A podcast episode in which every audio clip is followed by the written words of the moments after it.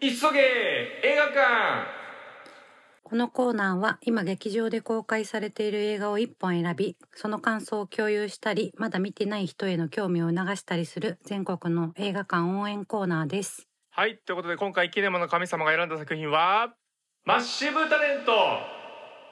ですではあらすじお願いしますはい2022年アメリカ映画ハリウッドスターのニック・ケイジは役に恵まれず借金を抱え家族にも愛想をつかれていたある日彼が借金返済のため大富豪の誕生日パーティーに出席すると大富豪のハビはニックの熱狂的なファンで意気投合するしかしハビは裏の顔を持っていてというお話ですはいということでじゃあテンション聞いてみましょう、えー、こたつ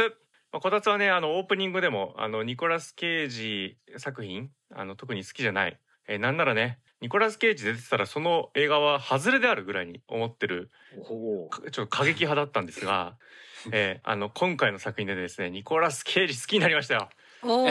ああすごい。ありがとうございました。ああすごいですね。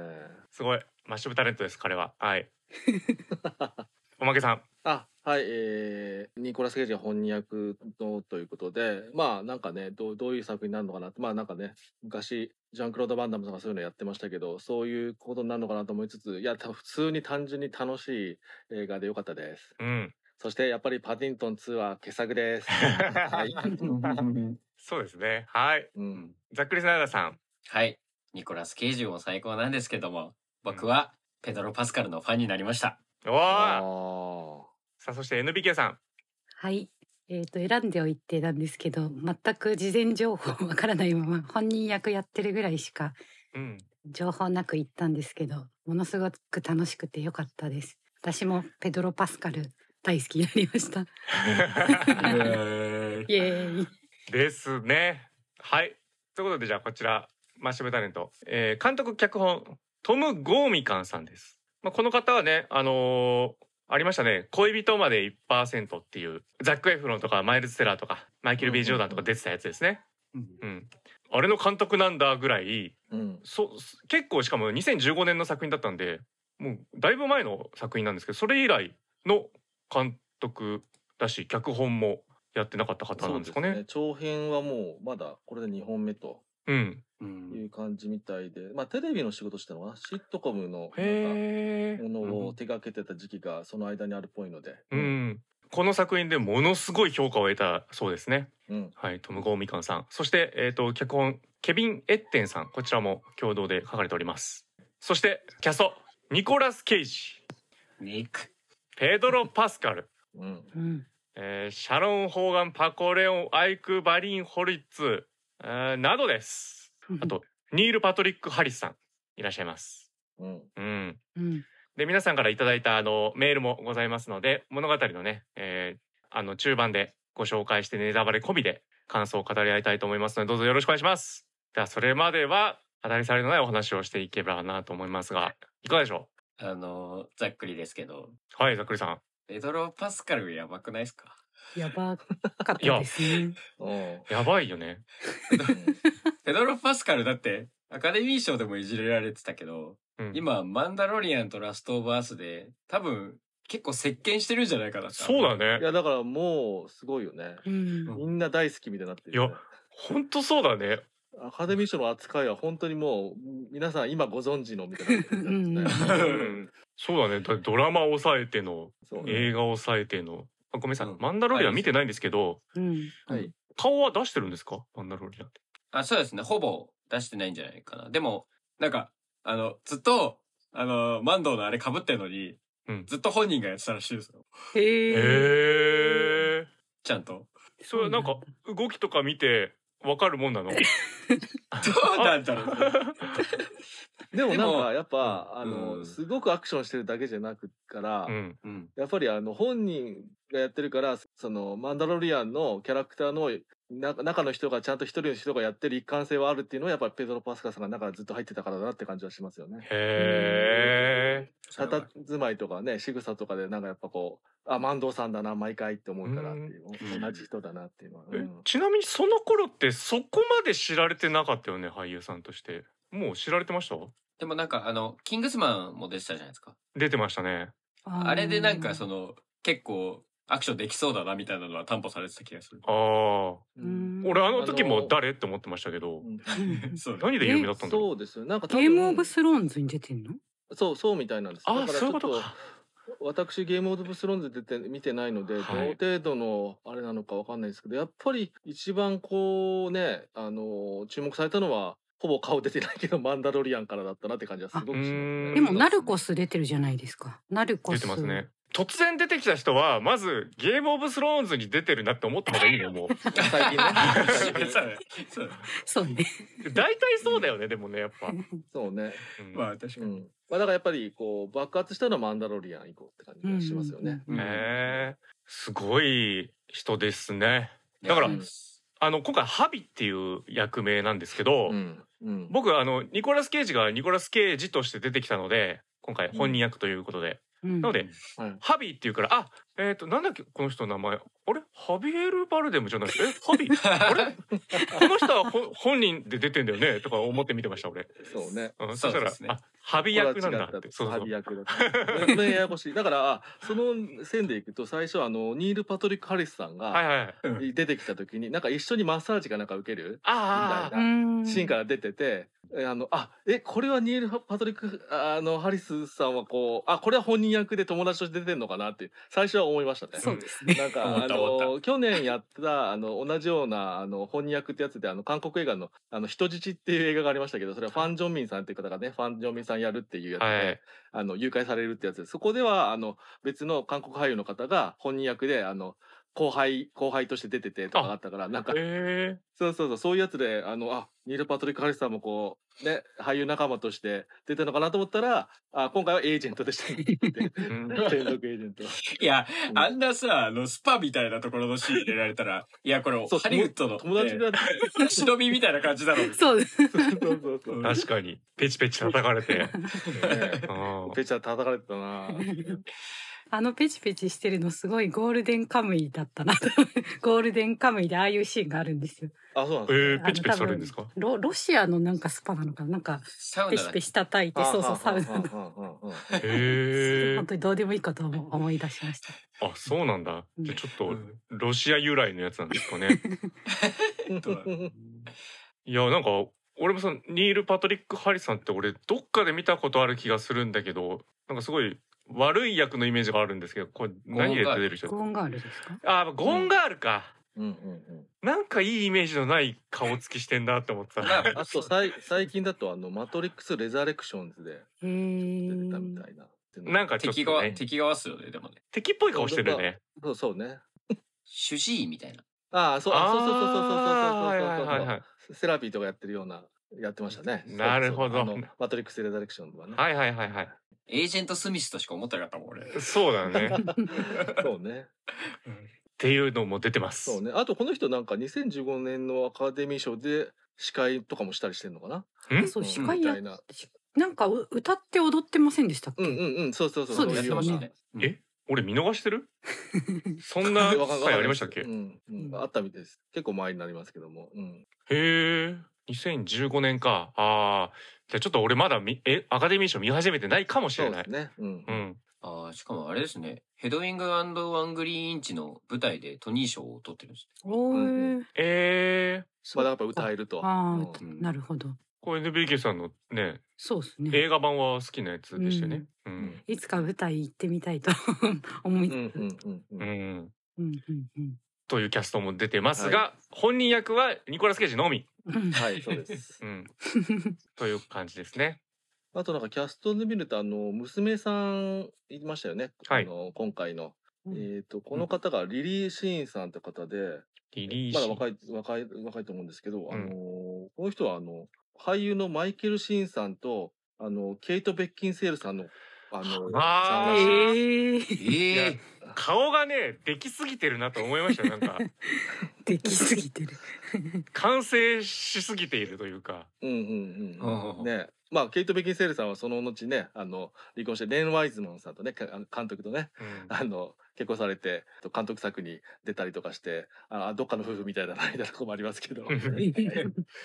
へえいやすごいね、うんうんうんあこういう人があ入ってたんだなと思って、はいうん、うん。ま絶対なんか顔力がまずすごいんでうん。うんうんうんうんうんうん。これ今後見見そうだなとは思いましたよね。そうですね。うん。うん、なんかいやなんか本当にあのお父さんねあのニコラス・ケイジとこう対面しても負けない顔力があったなっていう、うんうん。なんかもう呆れる時の顔とかでも見捨てない感じとか、うんいや上手完全毛嫌いな娘とかじゃないからうん、うん。マッシブですね。なんか、僕だけだと思うんですけど、うん、あの、最初のシーンで、車で大熱唱しながら、なんかどっかに向かうみたいなシーンあったじゃないですか、オープニングぐらい。刑事が。あの時一瞬、んこれ誰、誰だってなって。なんか、僕の中で顔つき変わったなって思ったんですけど。ニコラス・ケイジの顔立ちがってことですか、そう。あの、なあ改めて、うん、その後普通にちゃんと、あの時サングラスしてたのかなうんうんうん、ちゃんとしたニコラス・ケイジを、 ちゃんとしたニコラス・ケイジっていうか、見た時に、ニコラス・ケイジだなと思ったんですけど、最初出てきた時はなんか、あれ、随分雰囲気変わったな、みたいな。うんいや変わったと思うよだってやっぱあの過去のさ自分の幻影みたいなのがまあ出てくるじゃないですか。はいあの頃のニコラス・ケイジ見るとなんだろう変な意味で今のが若々しくないなんか俺俺クリス・エヴァンスみたいに見えましたよ。あの あインフィニティ・ウォーの時の。あーなんか多分全体的に顔面の毛量が多いので今の方が そういう感じ多分だあから黒々して若々しく見えるんですよ俺髪が多い髪というか毛毛が多いのでうんあ、確かに。それはあるかも。若い時の方がやっぱり額も広いしすごいこうなんかし顔立ちがシュッとしててう。うんちょっと年より上に見えると思うんですよあれおーちなみにあの、幻影時のあれは、どの時のニコラス・ケイジなんでしたっけなんだろうね茶髪にしてたよねだから多分ね90年代ぐらいのなのかなそうですうね。んなんか若干ワイルドアットハートっぽいなとも思そうう。やば一応一番こういなんだろうあのキャリアガンガン行ってた頃みたいなことだと思うんで、うん、なんか、そうねすごい、ななんて言うんだろう、その CG 的なのをも使ってるだろうかうら、んうんうんなんか不気味に見えました、あの存在ちょが。っとそうですねそういうとこもあるからなんそうかですね。ちょっとつるっとしすぎててみたいな、うんうんうんうん最初ギョッとしましたもんね。うんおおみたいな。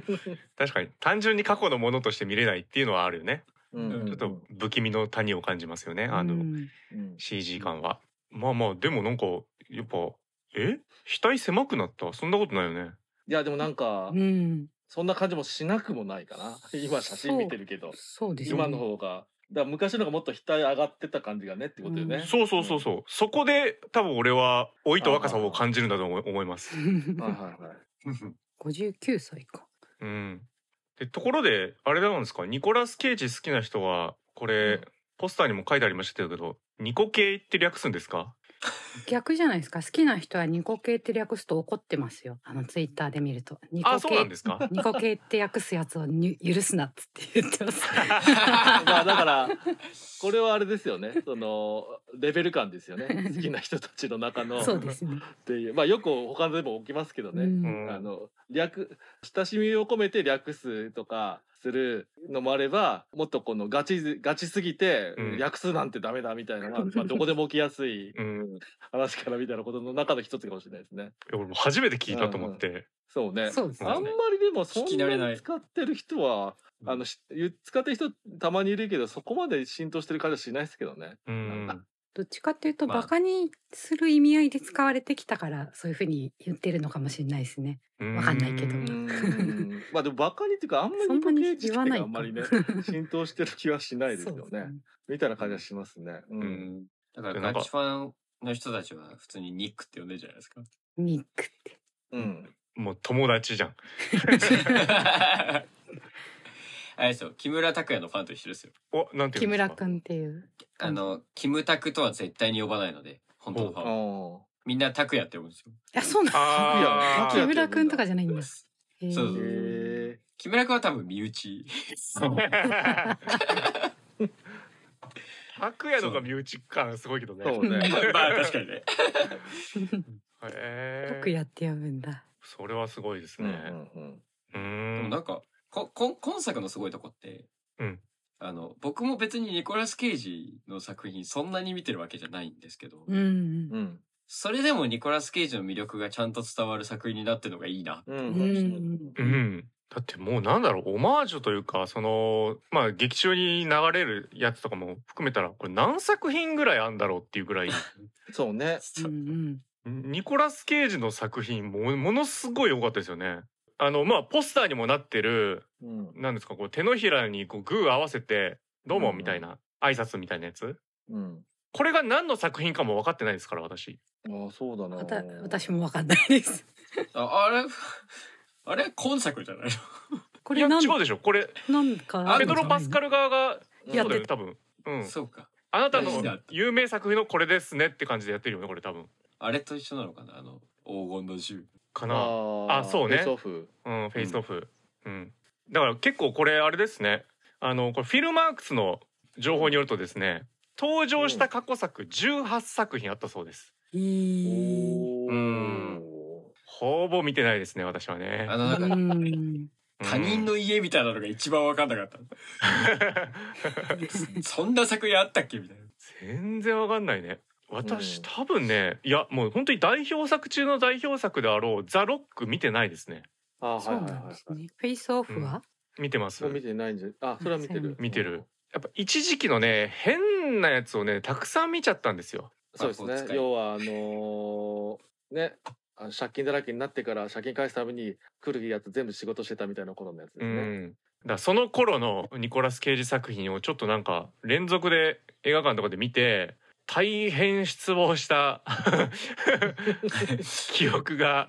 強すぎてですねうんニコラス・ケイジが映ってる映画は外れだという法則を私はねもう当時打ち立ててですねうん、二度と見ないぐらいになってました。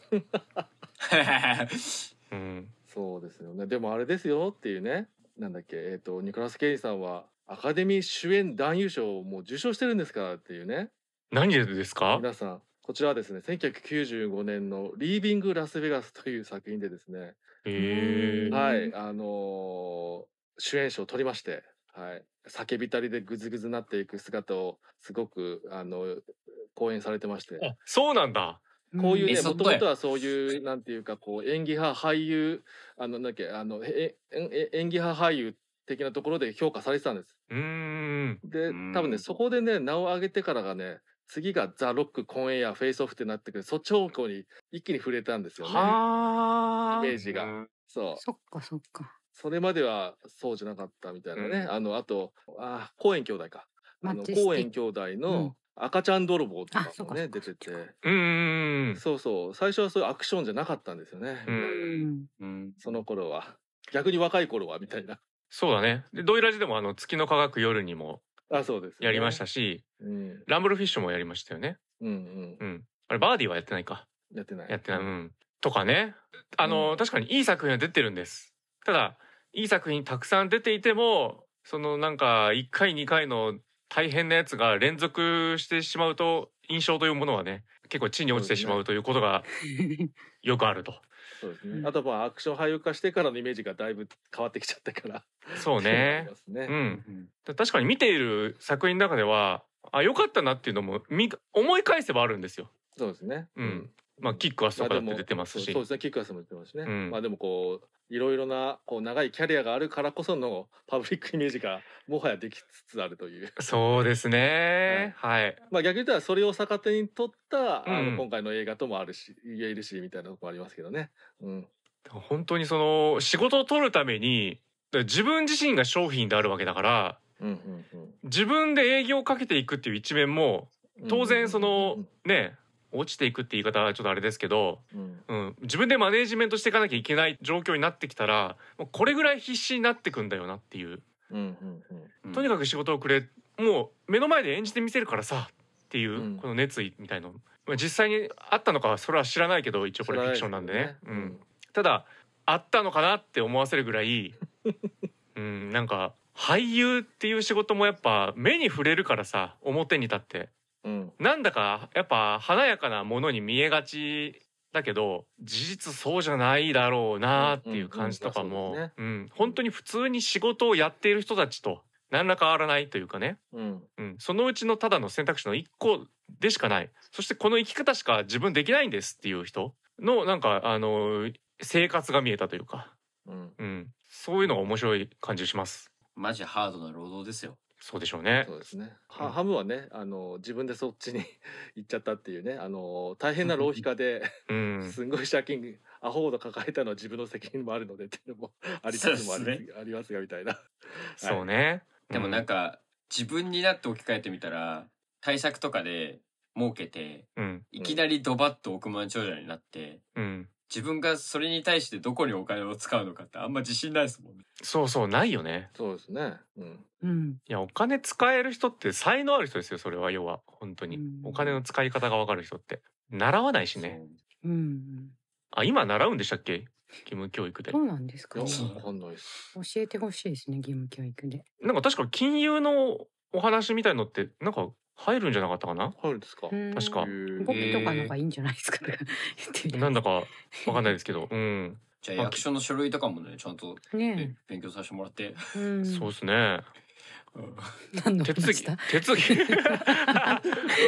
さい これ何の話これ何 の話だようんということで、ニコラス・ケイジですはね、いはのい主演の映画ということで、皆さんもぜひ、ね、18作品も見なくていいです。これ一個見れば、ニコラス・ケイジのこと好きになりますから、うん。はい、うんぜひチェックしてみてください。ということで、じゃあ、皆さんからいただいたメールを紹介してネタバレで入っていこうと思います。よろしくお願いします。では、メール紹介、ざっくりさん、お願いします。えー皆さんからメールいただきましてありがとうございます。紹介します。ありがとうござい ます。えーラジオネーム IT アンダーバー K さん。えー現代は The Unbearable Weight of Massive Talent です。しかし、放題には前半の耐えられない精神的負担がありません。そのため、存在の耐えられない軽さ、The Unbearable Lightness of Being という題名だけは誰もが知っている小説及び映画が元元ネタだということがわからなくなっています。役者という仕事しかできない。存在の耐えられないすげえ才能が心の、えー重荷になって、作中の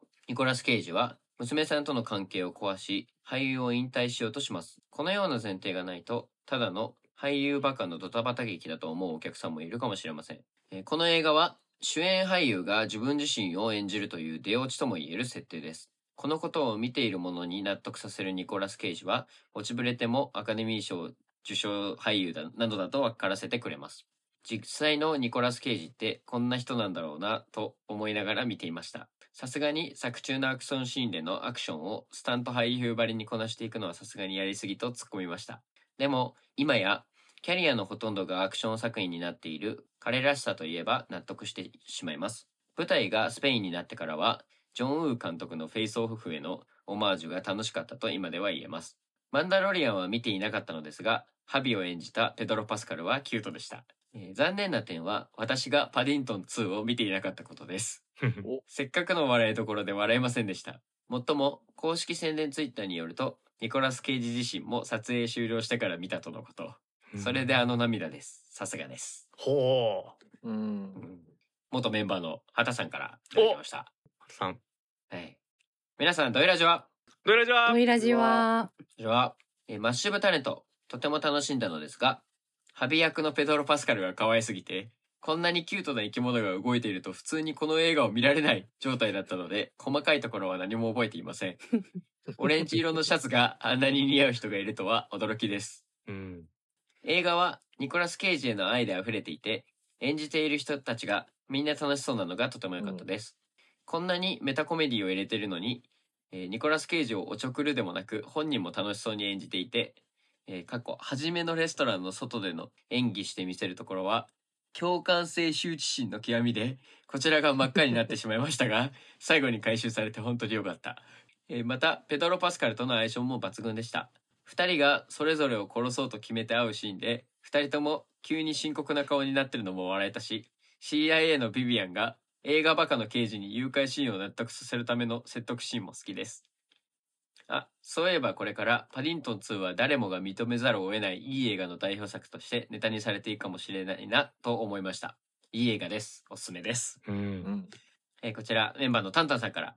えー皆さんドエラジオはどれじゃトイラジは。ま私は実はニコラス・ケイジさんの出演作はあまり見たことがないのですが愛されている俳優さんなのだと思いました。イタリアならともかく、スペインにも縁があるのでしょうか。舞台となる屋敷のロケ地は、ゲームオブスローンズでもおなじみのクロアチアですかね。えー崖から見える景色が特に美しかったです。食い違っているのに噛み合っている会話が好きなので、時折、えークスクスと笑いながら鑑賞しました。特にビビアンとの会話が好きでした。えー一方で、ニコラス・ケイジ演じるニコラス・ケイジの父としての振る舞いは、うわーと目を覆いたくなるもので、丸く収まったのは、アディの心が広いからだぞと内心で叫んでいました。相手がどう思うかを決めつけての言動は良くないですよね。反面教師にしなければ。この映画を見た後に、えーザ・サン、えー息子を見たので、より自戒の念が強くなりました。ところで、私は全然わからなかったのですが、この映画はどこから映画な映画になっていたのでしょうかラストの大使館突入後にルカスを倒した場面では、妻がデミムーアに変わっていたので、映画ない映画だと思うのですが、いつから現実ではなくなったのか、そもそもこんなことは考える必要はないのか、皆様の感想を楽しみにしています。ということです。えーありがとうございます。ありがとうございあます。りがとうございます。ありがとうございます。さあということで、えっ、と、もうメール、畑さん、タンタンさんからいただいてますんで、なんでここにいないんだって いうね。いてくれっていう。そうね、そうね。んそうです。ね。だからあれじゃないですか。パディントン2の回を作ってみんなで集合するみた いな。 NBK 見てないんですよ。 あ、本当ですか確かにあのパ、パディントン2はね、傑作なんですよね。なんていうのかな、そうなんですね。そう。だからこの IT アンダー VK さんが、こうね、うん残念な点は私はパントツ見てなかったってことで、まあ、せっかくの笑いだことで笑いませんでしたってとこなんですけど、これあれですよ。見てる人と見てない人で印象変わりますよね。見てない人は笑いどころだかなと思うかもしれないですけどね。うん。あ、そっかそっパディンか。そう、パディントン2笑い見てどこたろからと、思いましたうん。パディントン2見てたら、いや、ハビ信頼できる。そうそうそうお前は最高だってそうそうそうなんだ要は、だよねのシーンなんだよね、本当に。へーうん。そうなんですよ。そうだね。それを知らない人から見ると、うんえ、何言ってんのってギョッとするっていう、そうそうそこれよくできた、あの、作品チョイスだよね。う。うん。いきなりうん2ってまず思うし、だってまず。そうそうそう。あのクマでしょってなるじゃん。そうですよね。うんでもあれですから、パディントン2はもうダークナイト級ですから、みたいなことへで、ーいや、ほんとそう。えあれ刑務所入っちゃうやつ2でしたっけ2です。うん、そうです。あうん最高だね。 最高なんですよ。うん、見てるうわち。も見てないから、あの、これ、マッシブタレント見た後に見なきゃって思ったんですけど、ち ょっと見れなかったんで。あの2だけでいいです。だからあ2だけでいいあの要はバットマンビギンズ見なくてもダークナイト見れると一緒あなので、あ、なるほど。だから多分このニコラス・ケイジもうん2から見てますから。そっか。うんうん。じゃあ、2見ます。はい。だから確かに畑さんの言う通り、うんこれからパディントン2は誰もが認めざるを得ないいい映画の代表作としてネタにされていくのかもしれないと。うんこれ間違いないなと思いましたね。うんうんんいや、結構ちょくちょく話題になるもんね、やっぱね、パディントン2って。そうですね。オールタイムベストとかに入れたくなっちゃったもんね。そうですね。へえ、そんなに。なるなる。へーそう。ちょっとね、どうかしてるんですよ。どうかしてる。そうそうそう そう。そうそう。だか低いところから見たらからね、最初からねら、、そうなんですうよん。こえーってなる。えーってなるっていう。だから確かねに、。みなとみらいの方にですね、神奈川の、あの、木のシネマっていうね、あはいはい。ちっちゃい劇場があるんですが、そこ入り口にね、いきなりパディントンがいるんですよ。うわマジか。そうんだから、パディントン知らない人からしたら多分、んってなるんですけど、知ってる人から見たら、なんて信頼できる映画館なんだそうだね。そう。そうなんだ。間違いない。 うん、いいですね。これはいいということです。エリザベス女王ともでお茶飲んでましたしね。あー飲んでましたね。うんうん。はい。あとあれですよね。今やってる映画だと、こう、あのーダンジョンズドラゴンズの映画も、パディントン2見てると、別はにいネタとして入ってるわけじゃないんですけど、なんかちょっと感慨深くなったり。そうですね。うん。 うん。やはりあの俳優さんはこういうのが生きるねっていうね。みたいな ね。う。ん。ありますね。ぜひどっね。ちもパディントン見たくなるって書いてありますね。確かに。そうですすね。確かにあのそパそう俺も最近だからパディントン2のことを考えてたんですちょうど。う。うんうんダンジョンズ。見てたんで。 おーうんうんうん。うん。そしたらああなたもですかって感じでマッシブタレントさん こっちでね、うんこっちはもうもろ言ってるし。言ってるしっていうことでやっぱいい映画だなといい映画だね。思いましたねい。や、だから俺はあの、ハハビはそのパディントン2が出るまで、ああ、でもペトロパスカル結局悪役やるのかなみたいな思ってたけど、うんでもなんか、こんな人は悪役にはならんだろうみたいなそうね。のをずっと信じて見てましたね。うんうんそうね。そうなんですよ。いい裏切り方してくれたな。いい裏切り方でしたね。で、あと俺カリガリ博士もめちゃめちゃ最近見たんですよ。ああ見たことないんだよな。あれあれ僕個人的には好きとかでも何でもなかったんですけど、はいはうい。ん、なんかあすごい100年以上前なのに確かに絵がうん面白いなと、ゆが結構いろんな歪んだ世界観みたいのがうんあのドイツ表現主義ってうんうんの始まりと言われてる作品であるんで、うんあとうん最初の方のホラー映画みたいな感じかな。そうですよね。だかうんらそうそういう歴史上映画史的な立ち位置とかはね知ってんだけど見たことなかったです。 そうそうそう。うんそれもさ、カリガリ博士をダメだったからっつってね、娘との関係が悪くなった後に、うんうん第2位、これえーカリガリ博士っていう、あの、ハビこ。んなんダメだよこれ。あのとその友達になっちゃうねっていう。ね。ねで一本目はねあのニコラス・ケイジの 出演したくるそう。どんだけおもねってるんだっていう。 う。うん。なんか、なんかニコラス・ケイジのこと本当調べ上げた人の回答みたいな勢いだもんね。うんまあ実際好きなんだけどさ、ニコラス・ケイケジのことをハビは。 しかも結構ペドロ・パスカルさん自体もやっぱニコラス・ケイジ好きでいろいろ見てて影響を受けたみたいなことだったらしいですからね。えー、じゃあ本当にハビみたいなもんなんだ。そうだからなんやらせかてそくのれって。そうあうんの監督とかとのなんか一回そのう受けれるかみたいなことでランチミーティングみたいなの入った時にうん。もうニコラス・ケイジの話題でもう盛り上がっちゃってもうへそれはこいつに決めるしかねえみたいなな雰囲 気。 いいな。もうそいいんですよ。あの、やっぱ、うん俺、ドラッグ決まってる系の映画好きなんですけど、 でどうかしてう。るあれ、あれですけど。はいどうあのぞいや、よ、そうそう、うん要は演技でそれってすごいってことなんはいはいではい、はいだ LSD だよって言ってうさ、んうんうんううんん、下にポチョンって垂らしてからの、ハビエル、ボハビエルじゃ ねえや、はハビあハビあの、うんハビね、ハビ、あの、ペド、まあ、ペド、ペドロカパスカルのうん目とかが、そうねうん本当にこういわゆるラリっちゃってる人みたいになっててうんそうね瞳孔開いてニヤーみたいなニヤーってしててなんか気持ちなんかもう目も離れてってるように見えるぐらいうんそのうねうんうんそんなこん表情筋でコントロールできますみたいな。いや、ほんとすごいことだ。だからあの、後ろの二人組が見ているかもしれないみたいな時の、うん、なんかあの、振り振り向き方とかも、あーこいつ完全に言ってるやつの振り向き方してるみたいな。 そうね 笑いながら急とかにね笑い出すとか。そうそれもすごいしニコラス・ケイジ側もやばくて、そうねあの、うんもう30秒気絶しますみたいのをあやべおでこ触っちゃったみたいなあとはいはいはいこれもウルフ・オブ・ウォール・ストリートの時のさそうねレオナルド・ディカプリオみたいなことになってたじゃないですか。もうフラもうラリリラリリすぎてやもう立てなくなるそうそうそうそううそうあの感じすげえなっていうすごい。めちゃくちゃ面白いしああの、いいことか悪いことかどっちもあると思うんですけど、アクションって言われて、ちゃんと動けるようになるみたいな。あれ良かったねよかった ねよかった。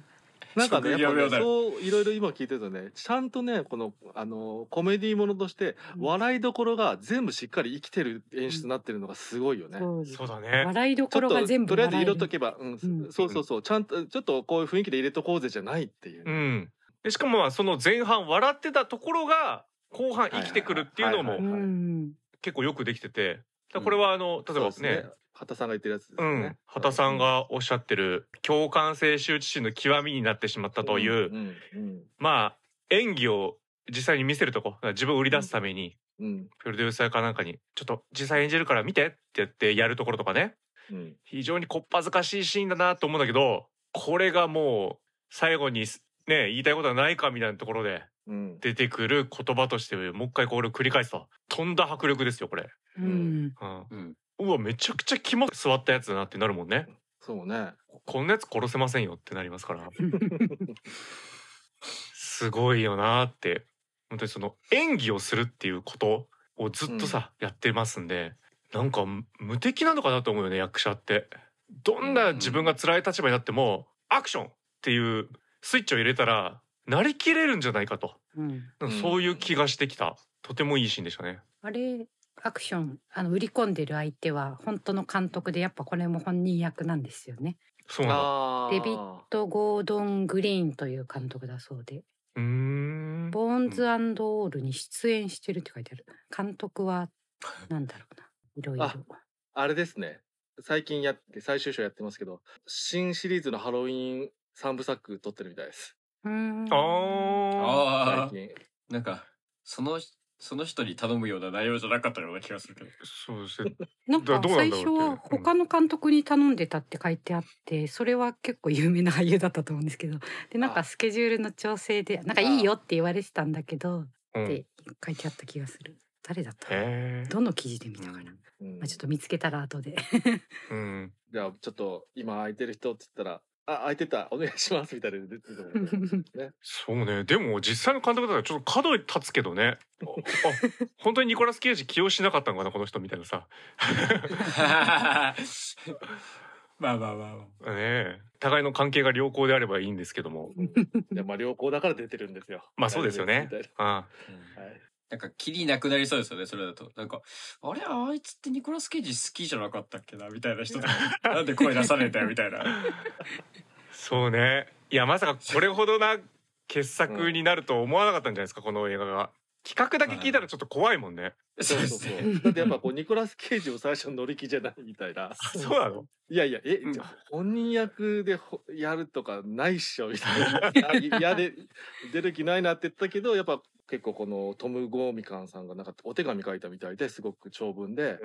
こういう意図があってってことで、だからそういうね、なんか単純にお笑いもにしたいとかじゃなくて、あの、こういうことが描きたいんですっていうことをちゃんと伝えた上で脚本読んでみたら、あ、ほんじゃ出れるかもってなったらしいんで、ちゃんとあの、監督の熱意がやっぱり強いっていうのがね。すっげえまあ、。それがやっぱり映画にめっちゃ出てるなって感じしますよね。そうだね。なんか、クリード撮るときに、スタローン口説き落とした時うんの、うんうんうんあの感じ、あの誰だっけ、うんとかにも似てますよね。だっねて、要は作品数が全然ない人だからさ。そうそうそうそう。これ2作目とかでしょクリードだって確かそうだったよそうね。フルートベルそう駅です撮ってそうですそうで、すそうですフルートベルしか撮ってない撮っていないっていう人ライアンにク、ーグラーうん。そうそう、ライアンクグラだ。みたいなもんですよ。トム・コービが誰っていうさ、えそうあですねあなた撮ってんのえなんか恋愛もんっぽいやつでしょはぁってなりそうだもん ね。これ、いい仕事しましたね、本当に。いや、うん本当に。ううんん。あのコレクション部屋が、本当に。 ああ、すごかったね。あれ最高でしたね。 最高でしざた、ね、っくりさんがちょっと自分のコレクション棚を見始めてるんですけ ど。ニコラス・ケイジいるかな ってニコラスじケゃあイジ俺のコレクションならもうここに見えるから。そっちだな。あはい。 今回のマッシュプタレントはああいうコレクション部屋みたいなのもそうだけどちゃんと本当にニコラス・ケイジが好きな人がニコラス・ケイジのためた,、まあ、ためだけじゃないけどちゃんとためにも作ってるって感じが うん。本当にすごい入ってんのが良かったですだからこその本人役もいいなっていう感じでやっぱりちょっと去年見たあのその頭の方でも言ったっけなんか人質っていうねあのファン・ジョンミンさん韓国映画のうん。出たやつは、まあ、意外とこれファン・ジョンミンさんじゃなくても誰でも交換可能だなみたいなほー雰囲気だったんですよね。ん。うんうんうん。やっぱこここまでやっぱりこうニコラス・ケイジのこの俳優人生をちゃんと濃縮して入れ込んでるっていうのは本当にちょっと愛があるなと思いますね。そうだね。これはニコラス・ケイジでしかありえないもんね。そうそうそうそうそうそううんん。そうですね NBK ですけどはい。あの IT アンダーバー K さんのあの現代現代があの存在の耐えられない軽さとかけているっていう話う。で、うんんうんうん。ちょっと現代のこと知らなかったんですけどそう存在の耐えられない軽さが元ネタだっていうことをちょっと今感動してます。そうなんですよ。うん、それが、あの、こちらの本なんですけども。はい私思ってます、はいミラン・クンデラのあら。そうです、ミラクル。 そうそう。そしてニーチェなんですよね。そうなんですよ。ニーチェなんですよ ね。 おーねうんああ。なんか、ずっとタイトルだけは知ってるのに、中身は知らない代表みたいな俺は勝手に思ってたけど。俺もそうなんですよ。俺も俺俺ももそうなんです俺よも。そう映だ画からも見たし知らねえなと思って。うん。映画も見たし、で、しかも、去年だったかなうんうん桑田佳祐が、桑田佳祐が出した本も、うん、存在の耐えられない軽さをもじったもんだったんですよ。ポップス歌手の耐えられない軽さっていうやつだったんですよ。ううんうんんで要はこれと全く同じタイトルの付け方なんですよ。よ。うんうんそうんう、要はうんマッシブタレントなんで、うん。はいうんマッシブシンガー。マッシブシンガーうん、っていうことじゃないですか。だからあのニコラス・ケイジは桑田佳祐です。そうなの。この子 違うと思うわ。くわはいはい桑田さんはなんかどっちかというと割と過激派な気がするけど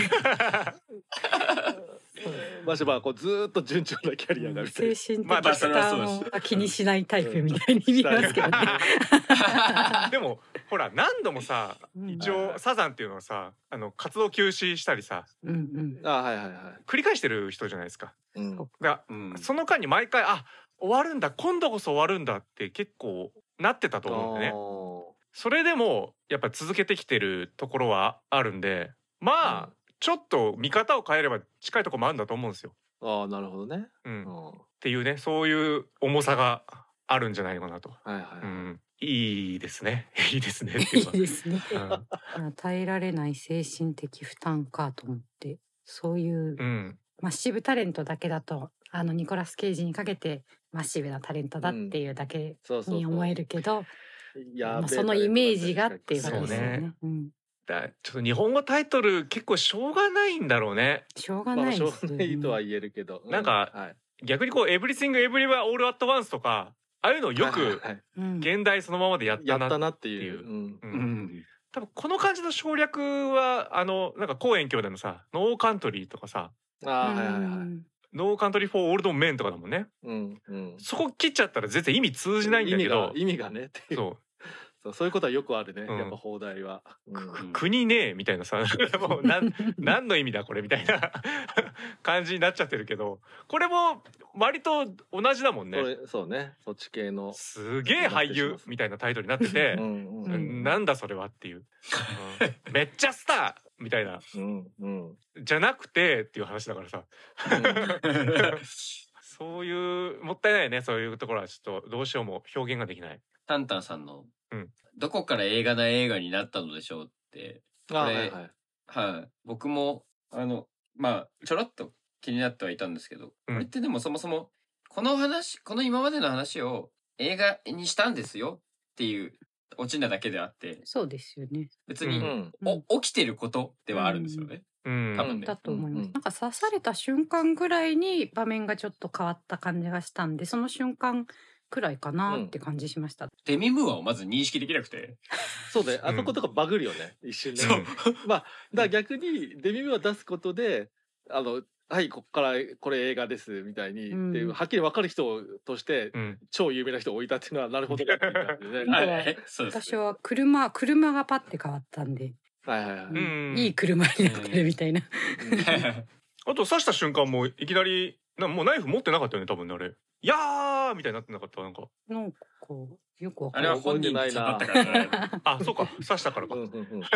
それや、やーの残像じゃない。そうかヤーの残像か。いやあのじゃあ そう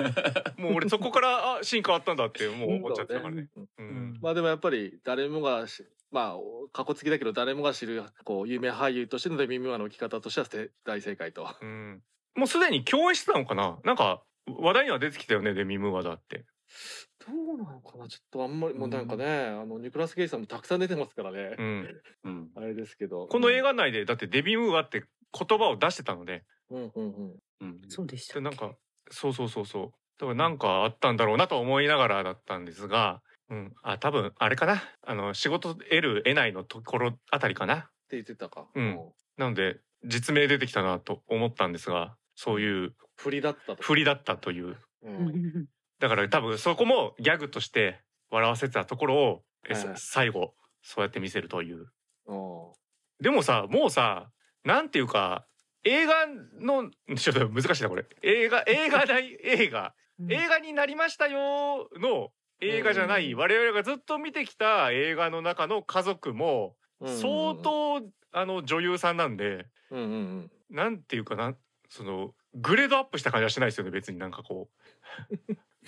そうなるほどね まあでも俺はグレードアップしたんだろうなっていうかだから逆にそれぐらいの差として出すにはもうデミムーア呼ぶしかないぐらいのっうおて感じはしましたね、うんーあそっか俺なんかそうそうそうそう全然奥さん勝ってるなと思ってましたあーまあまあ知名度的なところはうんやっぱデミムーアの方がでかいだろうからっていうぐらいですね、うんうんうんまあそうかそうそうああねの演技とかの話じゃなくてねうん確かに要はやっぱ飛び道具としてうんねあのなんかこううわあ助けに来る人つってトム・クルーズ出すみたいなのに近いみたいなね。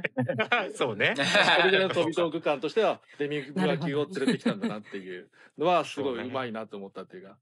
うはんいやー面白いですね。い。うん。あとねタンタンさんがおっしゃってるあの食い違ってるのに噛み合ってる会話が好き。まはいはいはいはだいからちょっとアンジャッシュのコントみたいなやつね。そうね。うん、アンジャッシュのコントみたいですねみたいな。こういう人も結構ありましたよね。うん。あまあやっぱあの一番大きいとこはあれですかね。やっぱりその例のコレクション部屋に入る前にまずコレクション部屋って分かってなくてあのそのね人質を入れてる部屋だと思ってまあそう今だ。誠治が行って、うんこっそり行ったと思って開けろって誰かいるかって言ったら後ろにパッとこうね、うんあのペドロ・パスカルがいて「いやもうお前本当に入りたいのか」と「そうこれ本当に入りたい」いや入りたいっつってここに入ってしまったら俺たちの関係はもう後戻りできないぞみたいなあのあの高め方良かったですねあのそう高ねめ方、うんほんで入ったらみたいな感じで。そうだよね。まさかだよね。で、ほそんで入ったらお、ね、ハビ的には「俺が肝を立ってバレるやん世界一の」みたいなあんなにあんなにね集めてる世界一のみたいなねバレるやんみたいな全オタクが共感する場面です。うんそうだよね。ちゃんと友人関係だったっていうのに、実際その部屋入ったらポスターバーとかさ、なってたら、うわーってなっちゃうもんね、多分ね。そうねそういうの大丈夫っていう ね、確認のシーンとしてのシリアス感だったけど、うんあっちは CIA、ね、ニコ、ニックは CIA のそう任務としてやってますか理ら、由としてね監禁されてるやつ助けなきゃーっていうことなんでね、お互いのシリアス度がなぜかマッチしてると いう。ね知り合いの時はマッチしてるけど会話はかみ合ってないでなんかもし、あの、お、推しに、あの、出会うのであれば、この出会い方がベストだなと俺は思いましそうだね。いけた。るなんか、知られた状態でやると、多分向こう側も、そのオタクとしてのフィルターがかかっちゃうので、うん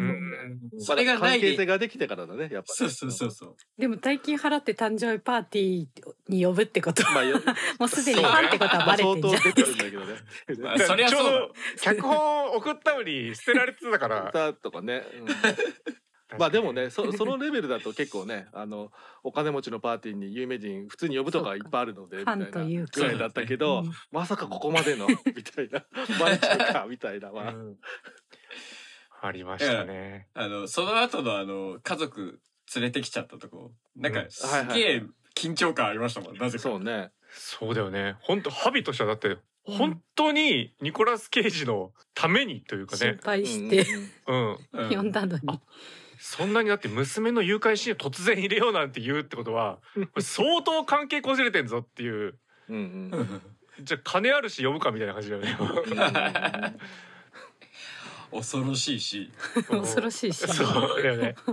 けど CIA の任務やってるそう。やばいそうです家族まで呼ばれちゃった。そういうすれ違いは確かにずっと面白いですね。ううんんただし、やっぱそれは、あの、芝居力があってこそのですからね。うん、うんおおなるほど確かに才能がマッシブタレントですからね。やっぱそうねだってだって台本読んじゃってるから、役者は。それが食い違ってるって知っ てるから。そうかそうだねまあ。ね、うん、でも見てる側もあの真剣な顔してるのを笑えるわけじゃないですかそうねあ私は知ってるから逆に知ってるからねうんいや面あ白いの、なんか、なんかね、なんかペトロパスカルが真顔になってると面白いんだよな。なんかそっかそうだね。何かをこらえてるかのような顔に見えてしまうというか うんうん。不思議ですね。なんだろう不思議です ね。誰だうん誰かに例えられないんですけ ど、うん、なんか笑ってしまいますね。真剣な顔だと。うんだってね2人がそれぞれ殺そうと決めて会うシーンで2人とも急に深刻な顔になってるのも笑えたしここですねお互いがお互いのことだって好き だからだから存在の変えられあの耐えられない軽さあの映画の方とかも全然見てないですけど一応恋愛小説なんですよそうですうよんうね、んうんうんうんうんうんなのでやっぱりこの2人のあの本当にうんうん関係に置き換えてもいいんじゃないかなっていううんうんうんうんうんううんんうんだって靴交換したんだもんそうなんそうなんですスーよツ交換してたね失礼しましたねなかなかですよ。なかなかですよえ ずっとみたいなさ喜んじゃってるずっと交換ってことあのあの、無言でこう、固くつこう、硬化するシーン。いやちょっといやペドロ・パスカルちょっとこやばいねやばい。何者なのペドロパスカルちょっと近年まれに見る可愛いキャラクターだよねうんあのペドロ・パスカルの走り方も最高じゃなかったですかなんかあのちょっと中年走りみたいななんか ちょちょっとちょい要素感ある感じの、うんなんかなんだろう胸張ってんのかなそうそうニコラス・ケイジもそんなに速そうに見えなかったのにそうなんですよそう。そうなんだよ。よりよりなんか運動できなさそうに見えるっていう 面白かったですねそういえばあれかペドロ・パスカルってワンダーウーマンも敵だったっけあそうですそうですその時はトランプみたいな役でしたもんねそうそうそうそうそうなるほどだからもう畑さんはその時から可愛いってなってたんでしょうねもうんのがねやっぱね、うんあと意外とですね我々見てるっていうところでいくとう、う、ん、ネットフリックスオリジナルで多分うちで取り上げたんじゃなかったっけトリプルフロンティアだっはいはいはいけあれベンアフレックだっけえとベン・アフレックうんの、あれも出てたみたいですなんか出てた気がしますううーん、ん記憶にないけどねあ俺もあんまり認識してないけど、グレートウォールでも出てたんだなっていう。みたいなね えそれは出てなくないいやいやシーズン絶限対ら目れて立まつすよよねプレートール絶対目立つよだっねてキャスそうトだねキャスト2番目にいますよああれマット・デーモンペトロ・パスカルウィリアム・ゲフォーになってるからあちゃんとポスターにも載ってるじゃないですかグレートウォールポスターにもいる。い るいますいますだって白人がねあそこ数人しかいないですからそうだから そうそうねやっぱ、ウバリのィレム、登ウ場の話だィレム・デフォーもやっぱさ、顔濃いからさ。濃いです何やってもわね悪い人に見えるもん全部がグリーン・ゴブリン。ああそうそうあとそうあれじゃん俺イコライザー2も出てるへえそう出てる意っけ外にいるんだ。イコライザーあれちょっと待ってイコライザー2も2番目に二番目だなそれ じゃあじゃあ対決するあれだ完結する時こ結構見てうる、なんだろうなんだかさうん印象に本当に残んないなってずっと思ってたんですけどねうん、いよいよ残ったないよいよ残りましたねまああと一うん応あの、これもこ去年ネットフリックスオリジナルで見た、まあ、ザ・バブルは出てましたねっていう思い返せば、いたっけはいいたかああいたか やっ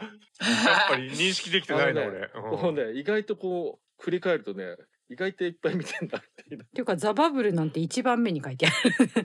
家電嫌いよりも上 に昼マークそれはおかしい絶対それはなん かあフィルマックスの順番はね、うんもうあのい信用できないやつなんですよはいそそがでも、ザはい・バブルは割比較的新しいから、うん結構認知されてからのじゃないですそうか。認知さにれされてるてからですねそう揺れてるから入れられた感じだでもほらやっぱあのなんだろう割とさバイプレイヤー的な扱いで出てくるのが多いそうね気がするんですよ。うんうんそうそうで最近主演級が多いみたいな、そうそうそうそうんうん。その差がかなっていうだから確かによく見る顔ではあるんだけど、うん印象としてまではまだ残んないかなみたいなう、うんうんうん、なんでかも役者さんは結構往々にしてありますね。そういうのはね、そうね認識されてしまえばみたいなところは、うん、うんもう二度と忘れない人になってきますね、うんうんうん、ただハビって名前と混乱する可能性は全然あります、 ハビエル・バルト本当うん、あほどハビだったからハビエルハビエルは入ってたんだっけみたいな絶対な る PP ね PP あ PP ですねペドロ・パスカル。ピーター・パーカーをまず一回経由して思い出せば間違いな遠い。い遠い多いよなうんなるほ どもうヒーローネームだったなみたいなね感じで、ううんんあはいはいはい絶対マーベルも参入しそうだしな。あれいないのかな何かそっか DC いるまだいないか、うんだけだそうかか DC にいるでもマンダロリアンいやーはディズニーだからなそうかもうディズニーじゃんあスあター・ウォーズかそうねいくらでもオファーできる。 うん内側から。いやーいい役者さんですねもう個人的にやっぱニコラス・ケイジが非常に好きになったっていうところははいはいはいありまして、うんなんだかまあ当たり前だけど映画人だなとうんうんうんだってそうですね、うんあんなちょくちょく自分の作品見返してる人っているっていう感じえいやだって自分の作品見てましたよあのパソコンとかで。でなんか本当にこの仕事しかできないんだっていうかもういろんなねいろんなお金なくなっちゃうこともいろいろあったと思うんだけど彼は本当に頑張っているじゃないかっていう感じがね、そうねうん、もうこの映画で説得されてしまったというかはいはいはいはいはいはいもう実際のところはもう分かんないけれどもうん。この映画によるとニコラス・ケイジはいいやつだし頑張ってるし 応援しなくてはいけないっていう、うんまあこの映画ね、 この映画のね、ややこしいな。ややこ しいややこしいけども、んうんうんうんだからニコラス・ケイジ像を刷新するにも一役買ってる気がしますよ。はいはいはい。まあまあそれはあると思いますよ。うん、うん。で多分人気になって評価も高くなって、そうねみたいな感じでね、あのだからこれの映画の後半につながるようなうん、感じがあってっていう。完全復活作みたいに言われてますからねこれ。そう。まあでもなんだけど、監督たち的にか制作者的にはちょっと前にピックが あのあそうかそうかちょっすとご前ねく。評判高くて、うん、 ああ逆だったらよかったねみたいなのあるのかなみたいな。うーんピックもまあでね。もちょっと逆にね言ったらちゃんとニコラス・ケイジはニコラス・ケイジで そうやってねいろんなキャリアの中でたくさんやってたんだよって近々もねっていうね、うんいい仕事もというそうだね。だから今後はちゃんちゃんと見ようって思いました。ニコラス・ケイジ作品をそう作品を毛嫌いせず、うんうんうん、すごいことですよそうやっぱ思わせる映画というのはそうですよ。うんうんじゃあそろそろね、えー締めとなりますんでやはりこの映画の締めと同じねあのセリフをあ、ざっくりスナルさんに言っていただいて終わりにしようと思います。それではざっくりさんお願いし ます。ゲークファケ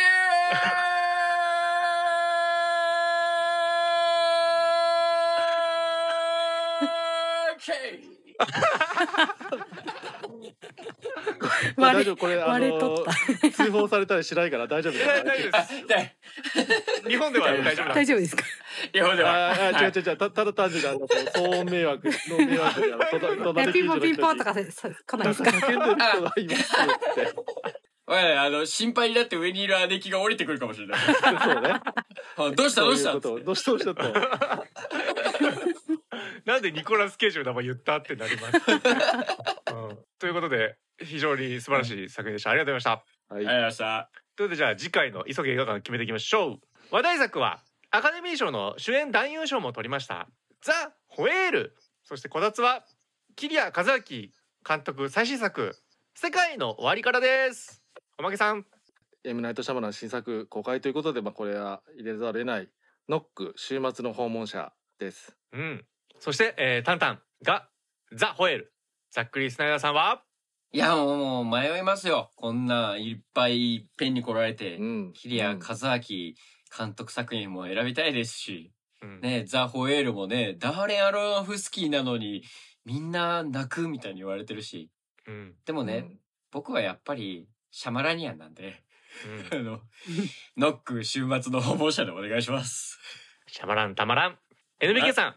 はい、えー、ベン・アフレック監督主演マット・デーモン、エアーですうんやばいな今週。やばいそ。してガワラさんが「聖地には雲が巣を張る」これもとんでもない評判の映画でございます、もうものすごいアクト・オブ・キリングみたいな感じだとうん、はい聞いておりますがさあそれではじゃあルーレット回していきましょうガワラさんは近くにいるんですかあお願いしますなんつったの一今指って聞こえた 1?1 ですか ?1! ザ・ホエールうんうんということいでやー話題作の「ザ・ホエール」が当たりました、うん、皆さん見たという方はぜひメールくださいお待ちしておりますそれではエンディングいきましょうそろそろお別れの時間となりました告知お願いしますはいえっ、とおまけです。えっ、と映画ファンの集いのお知らせになります。えっ、と次回映画ファンの集いはですね、えっと今週末ですね。今週末えっ、と4月16日日曜日にえっ、とはいえーとうとう、ね、何年ぶりでしょうか、えっとリアル会社の復活ということで